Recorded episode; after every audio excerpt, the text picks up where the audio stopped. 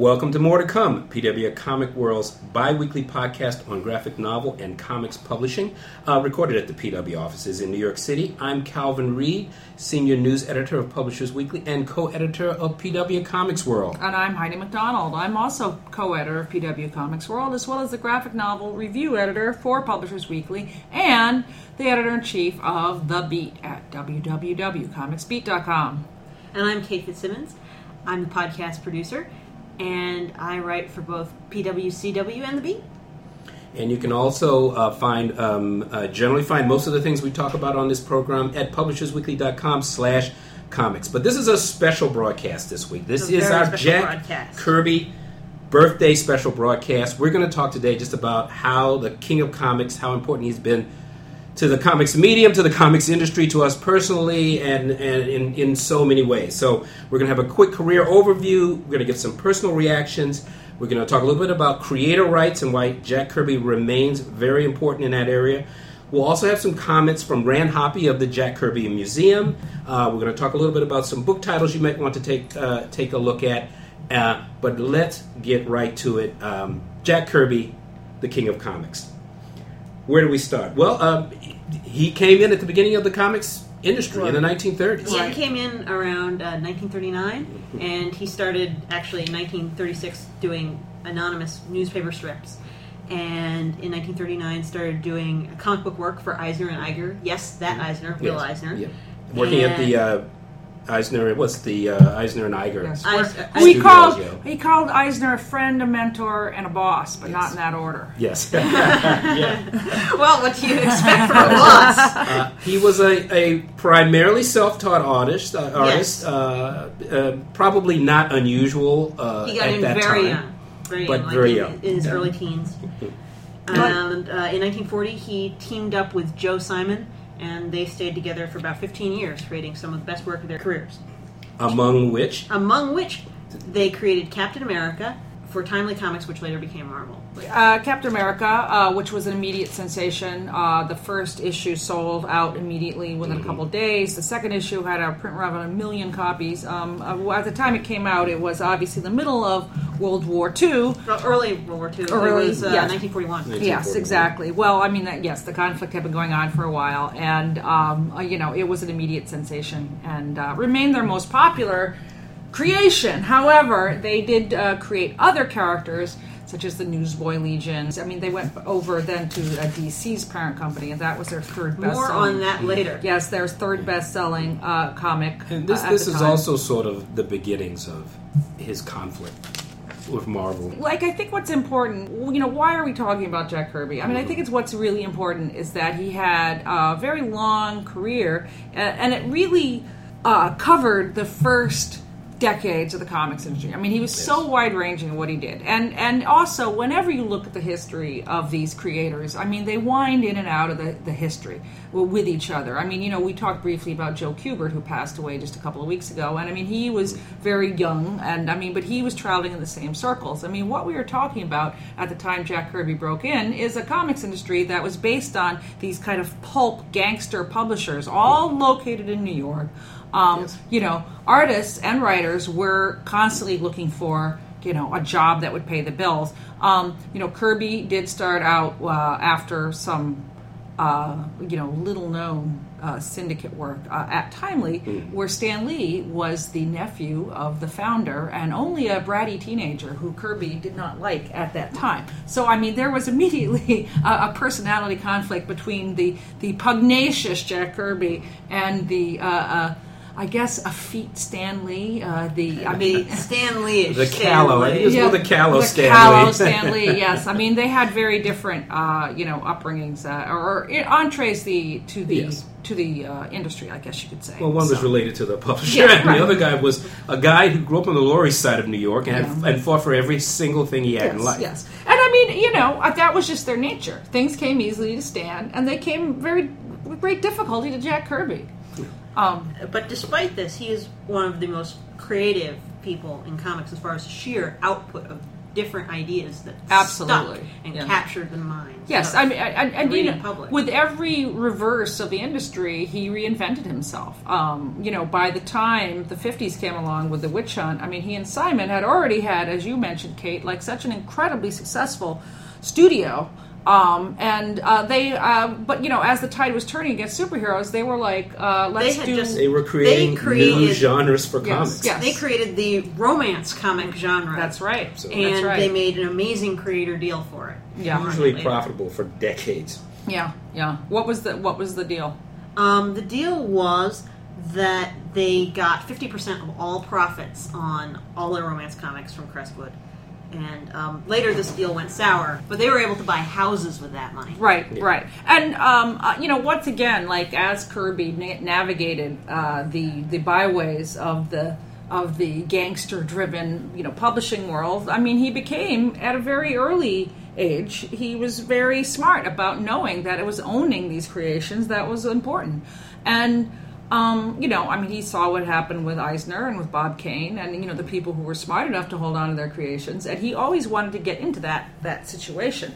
Um, and he and Simon did create their own company, uh, just but it only lasted for a couple of years in the fifties. And unfortunately, it was right when the Wertham was hitting, and uh, they published four titles, but it it did not But not. three of which were vulnerable to the whole Wertham Yes. thing. You know, There was a war comic, a uh, western comic, um, crime comic, and of course the romance one. But Right. you know, three out of four was bad numbers. Right, right. And I mean, it was just a bad time. So, uh, you know, here again, uh, Kirby had been uh, perhaps, you know, thwarted by the uh, external factors, but he had to go back and work for his nemesis, Stan Lee. Well, but they had an amazingly, you know, fertile collaboration despite having a very troubled relationship. That's right. Um, Kirby was co-creator with Stan Lee of basically uh, one third of all the characters in the Avengers movie. Certainly, Uh, yeah. Well, for sure. Go on. Excuse me. With Joe Simon, he created Captain America, and with Stan Lee, he created uh, Marvel's version of Thor, the Hulk, Iron Man, and the concept of the Avengers as a whole. Not to mention the X Men, Black Panther, and the Celestials and the Inhumans, who don't have that many comics but are a big part of the world building.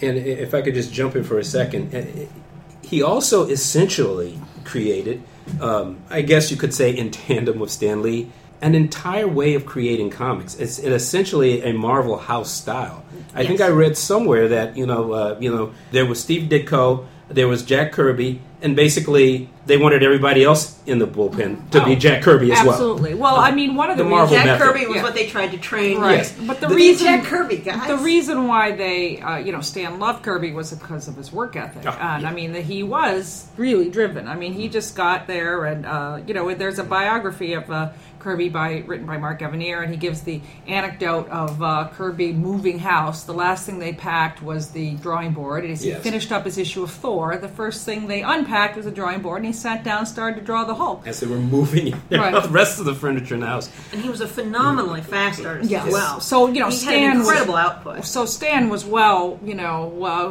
quite smartly used Kirby as the, uh, you know, example for other people to uh, burn the midnight oil and just mean- really. I mean, the Marvel, the Marvel method also obviously it it it would it would it, it, it made it possible for Stan Lee to keep a whole a studio of artists Why working don't very we quickly. explain? But the Marvel method, I, I mean, I think what, what you're about to describe really is actually a lot of the root of all the problems that Kirby would have with Marvel. Oh, without a doubt. in- The in- Without root a was doubt. that his contribution was not fully recognized. he Uh, felt. absolutely. I mean, Kirby was able to couple incredible productive output with really dazzling imagination, uh, and at the same time, basically crank out work and this the, the the Marvel method, which essentially was Stan Lee sort of giving out very broad verbal suggestions about where the story might go. And the artist, and particularly following Jack Kirby's lead, taking that verbal outline and building it into a complete visual story that Stan Lee would go back in and add dialogue, you know, add some editing where necessary. And this Jack this- Kirby was basically co-writer. Exactly, Yes. Uh, exactly. This, I, as for the roots of this, the creative dispute and the contractual di- disputes, because it became very difficult to find out where Stan Lee ended and where Jack Kirby came uh, started as far as creator rights and or any rights at all for uh, as far as these characters were concerned. Exactly. Um, but I mean, it also uh, fueled uh, Kirby's own. Uh, well, I mean, to call it a persecution complex would indicate that you know he It was wasn't being deserved. paranoid. It wasn't just- deserved. But I mean, you know, once again, you have to go back to you know the fact that Stan was Tony Stark, you know, and uh, Jack was the Thing. I mean, Jack you was know. Ben Grimm. There's no Right, doubt about right, that. Yes, that was very, very would- much. Yeah. Yes. So, I mean, over the years of the Marvel, uh, you know, universe becoming the sensation it was, and I mean, you have to understand that in the '60s. I mean, you know, we think comic books are very popular now, and they definitely are. But in the '60s, the Marvel universe was incredibly hip and was absolutely read by you know college students. Um, it was written about. Uh, you know, it was very uh, um, you know obvious that that these were very influential comics. I mean, Stan Lee had a night at Carnegie Hall. I mean, and and in story after story, Stan was given credit Yes, as the I genius yes. behind the whole thing. And you know, uh, Kirby just didn't. yes, Yeah. Though to be sure, fans, uh, and I'm talking about young kids now, and I'm talking about me to some extent. Jack Kirby was the the the flame that you were drawn to. I mean, you that's what Marvel was. I mean, yes. I mean, you know, Kurt, Stan Lee got a lot of credit, and I we loved Stan Lee as well. But there was no doubt that it was the Jack Kirby drawings, wherever he did, that made you stop and stare and want to pick up that magazine. It Right. really was amazing. right. It was. They were a breath of fresh air in the comics, And, the comics universe. Uh, you know, I, I feel that uh, we don't know. Uh, we can guess. I mean, it depends on where you stand on the matter to say whether Stan was acting with malice or whether he was really just following the path of least resistance. You know, I mean, I'm not sure that he was actually trying to get Jack, uh, you know, steal all of his thunder or his credits. It's just the simple truth is Stan was just way better at negotiating than Jack was. You Well, know? not only that, but Stan Lee was a showman. yes, exactly. He is, and he was, and he always has been.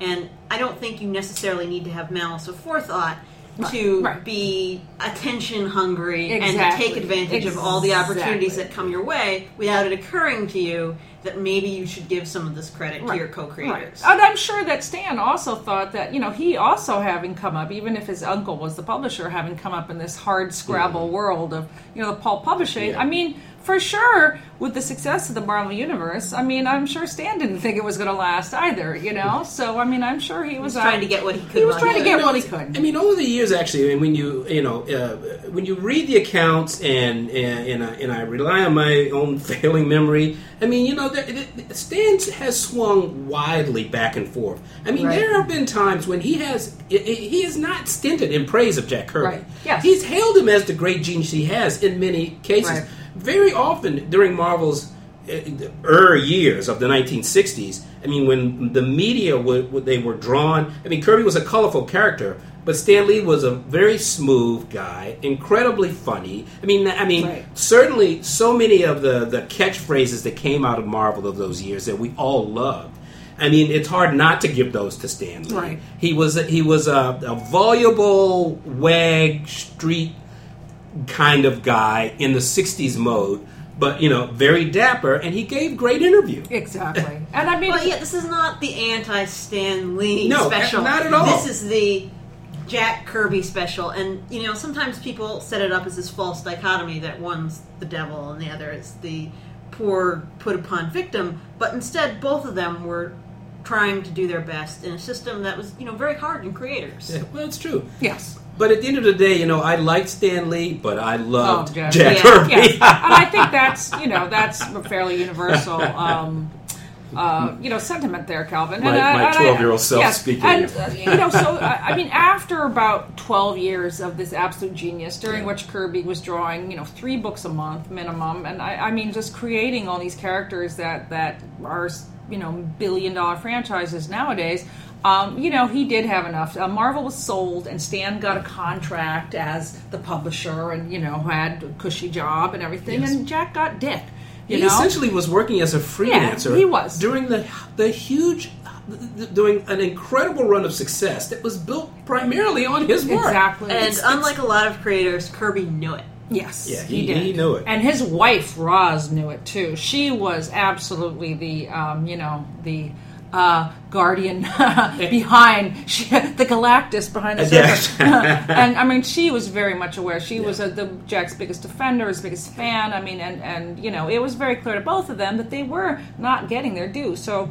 Um, And, well, and But not only that, point their that you point out contract about, was, was about pretty. Roz. I mean, one of the things Mark Evanier says in his biography is that uh, that Jack Kirby was a two-person entity. Yes. So just just to make sure that that's that's very clear. Uh, anyway, I'm sorry. What were you saying? Oh, I was going to say that, that not only did he not get the same kind of deal Stan got by a long shot, uh, the contract that Kirby rejected had all kinds of very restrictive clauses in it, including a prohibition against any legal retaliation at all against Marvel ever. which I mean, that was not going to I, fly. and you know, no matter what we were just saying about how maybe Stan wasn't that bad, that's just shitty. I Oh, mean, well, yeah. that was not necessarily Stan, I mean, I but don't know whoever about Stan. whoever Well, wrote you that know, contract During that's those a years, Stan Dan move. did have, uh, if I'm not mistaken from the accounts I've read, a, a really rather a comfortable Mm-hmm. contract and a, and a way better understanding with uh, the publisher than the man uh, that we're doing this podcast about. I Yeah. mean, that's what sort of makes you scratch your head when you look back on the period. yeah, Um, and I mean, I think that whoever was in charge at that time, a lot of people felt that, you know, somebody like Stan, who they saw as a businessman, they would try to deal with fairly, but someone who was an artist, surely you could just screw an artist over. They're replaceable. Yeah. But Jack Kirby was not. Yeah, Yeah. and some of those, I mean, some of those, I mean, Martin Goodman now obviously uh, kind of strung him along and, uh, you know,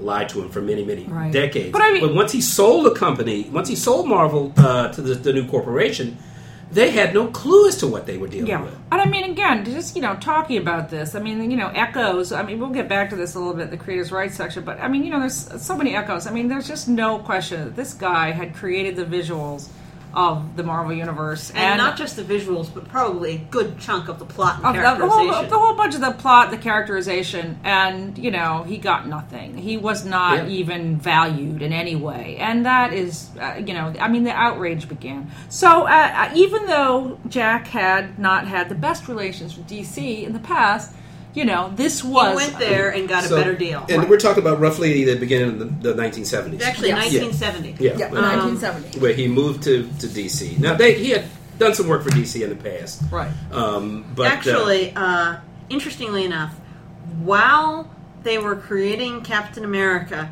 Simon and Kirby were secretly also working for National Comics, which became DC. That's Uh, right. yeah. Because they felt that they were not getting paid what they were due at Timely and got a better, a sweeter deal at DC for um, shared five hundred dollars a week, which back then was big money compared to the seventy five dollars each that they got from Timely, which became Marvel.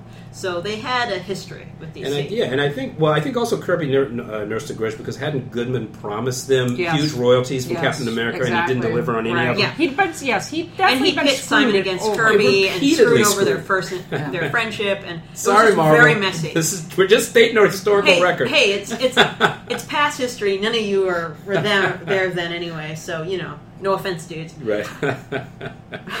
So the offense comes later. all right, so he goes to DC. Uh, Goes to DC. He creates the whole epic Fourth World, World, yeah. saga, which really was one of the first things to sort of jolt DC out of the complacency and really not terribly good comics it had in the '60s. Um, which included, you know, all the gods, Darkseid, Mr. Miracle, the list goes on. I mean, Although I created, these, th- these comics did not sell that well for DC, or, Right. am I mistaken? They they didn't the Fourth World comics. The Fourth World comics Mm-hmm. did not sell all that great, although they were tremendously energized. Oh yeah, they were they're and- incredibly and- creative and kind of set off like a creative revolution at DC. But they themselves did not make a whole lot of money. Yes, although the characters continued on and became a rich part of the DC universe. But those weren't the only characters he created for DC. also at that time. uh, like it, DC absolutely had a uh, anti Kirby bias at that point. The editors who were there did not want their characters drawn by Kirby. So you know the He first created his own stuff. right? But but the first idea that they had was to give him Superman. You know, why not put the King of Comics on Superman? And of course, uh, Kirby drew Superman in a way that wasn't the house style, so he was constantly being redrawn. And I mean, even in Jimmy These are the Olsen. years. These are the Curt Swan Yes, years. the Curt Swan years. Kurt So he was style- given Jimmy Olsen, uh, Superman's sidekick, to draw, Yeah, and, and, um, they, they told him that he could use that as the platform to start his fourth world thing from. And they let him draw the rest of it, but all of his Jimmy Olsen faces got redrawn Yep. because Yeah. they didn't like the way he drew Jimmy Olsen's face. Yeah, they did. It, they did it when he the Superman things that he did. They they basically had Curt Swan do the faces again. Yep. It, was awful. Yeah, yeah. they were awful. Um, in, in, in It's considering early that Kurt bad Swan is almost the antithesis of Yeah, Jack Kirby. I exactly. mean, Kirby is like kinetic inj- Yeah. energy I have to in say- every line. I have to say that when I was reading the Fourth World Saga, I was like, why does Jimmy Olsen look so crappy compared to everyone else? And now there's an answer. Uh, and at that same time, he also created Kamandi, the Last Boy on Earth, and Jason Blood and the Demon Etrigan, among many other characters. Oh, and Challengers of the Unknown. Uh, and let's see, return to Marvel briefly Yes, Return to Marvel briefly. in the late uh, seventies. In 1976, Mm-hmm. uh, with a slightly better deal. Left in 1978 because Marvel refused to give health insurance or any kind of employment benefits. It, it just makes your head spin. It's like if you could keep Jack Kirby, just give the man Give health insurance. Health insurance. Right. It's it's it's breathtaking. But I would also, you know, I mean, nobody was getting health insurance. I Well, just want to point out Yeah, that I mean, nobody no, was, no. and I mean, Yes, I'm not saying. I. I I mean, I'm not saying that you know it was wrong. I mean, I'm just Yeah. pointing out that this is the entire mindset Yes, that existed absolutely. at this time. Right, and, he was trying to fight against was- it and change as things. he had been for his entire career. I mean, this is just an ongoing battle that he had at every front, where he was trying to get security because he was obsessed with having security. He had a wife, he had four kids. That was his goal: Yeah. was to create a, a you know some sense of financial security to leave for his family. No. And um, at that and point, what he felt he was due. Yes, and at that point, he decided that maybe animation was a better career, and he did move west, and he That's did right. he worked on Thundarr the Barbarian and a few other shows, and actually did you know He, did yeah, he created a lot of the truly triply weird late 70s, early 80s Hanna Barbera, just completely Yes. weird cartoons. And apparently they have an archive there, which has just they've just recently dusted off and started looking at of like just these wild out there wonderful Jack Kirby ideas for cartoons that never got made. Right, right. Yeah, because he was uh, just a fountain of creativity at that point. Now, about this time, because of the Siegel and Shuster situation and the efforts of Neal Adams, who was quite influential in getting the publishers to at least you know recognize that creators are not interchangeable cogs, but actually you know people who wanted some kind of security in their life. I mean, there were a few little uh, steps being taken. And uh, the emergence of independent publishers such as Eclipse and Pacific and of self publishing all around this time and changes in the distribution model um, meant that there was finally some way to own your own characters in a more um, you know practical way. And Kirby was right in on that. He got in there in 1980, right at the beginning. right. Made a deal with Pacific Comics to publish Captain Victory and the Galactic Rangers, which incidentally has just been brought back as part of the whole Kirby Genesis thing. Yeah, published by Dynamite, so you know And- Kirby lives. Kirby lives, and in one case is actually paying the Kirby family, right Yeah. on Dynamite. Um, and then also 1984 miniseries Silver Star. And also uh, with Steve Gerber, who had his own beef with Marvel, he co-created uh, Destroyer Duck, uh, which And was a he- benefit comics. Right. He he was not only fighting for his own creator rights, but you know, in sympathy with and helping out other creators in this movement. Well, he was a rallying point Rallying for a lot of Yeah. it, which, uh, uh, which you know, he had an ongoing battle to get his art back, which I think we'll, we'll explore a little bit further.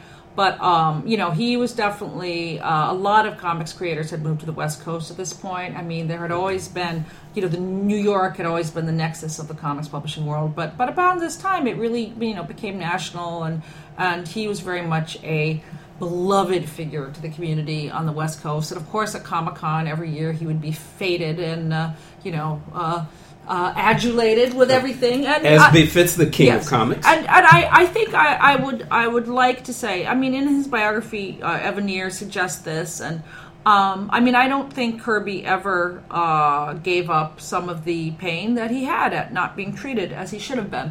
Um, but I will say, he, I think he had some measure of comfort in his later years. Um, and he wasn't able to draw because of some physical uh, problems, or at least not draw very easily. But I do think uh, the outpouring of fandom and love that he had at that point, and you know everybody really recognizing him, and younger creators, uh, uh, you know, recognizing. I never him. actually saw Kirby speak or got to meet him. Uh, did you ever? Yes, I, did? I did. Mhm. Yeah, I met him, um, you know, many times. Yeah. and Mhm. um, you know, I mean, it was. Uh, well, we'll get to, to that in our Yeah. own personal reminiscence. Yeah. So, but I mean, he was absolutely the center. I went to. They had a par- a birthday party for him at Comic Con one year. It was his seventy fifth birthday party, and I was very honored to be uh, invited and to be there and to help celebrate. And it was, you know, a highlight of my life. I'll never forget. Really, um, there was about six hundred people in the room, and you know, it was you could cut the love in the air with a knife, and I, I think he and Roz both saw that, and I think they both, you know, I think his last years were at least spent knowing that his Yeah. work had was being recognized,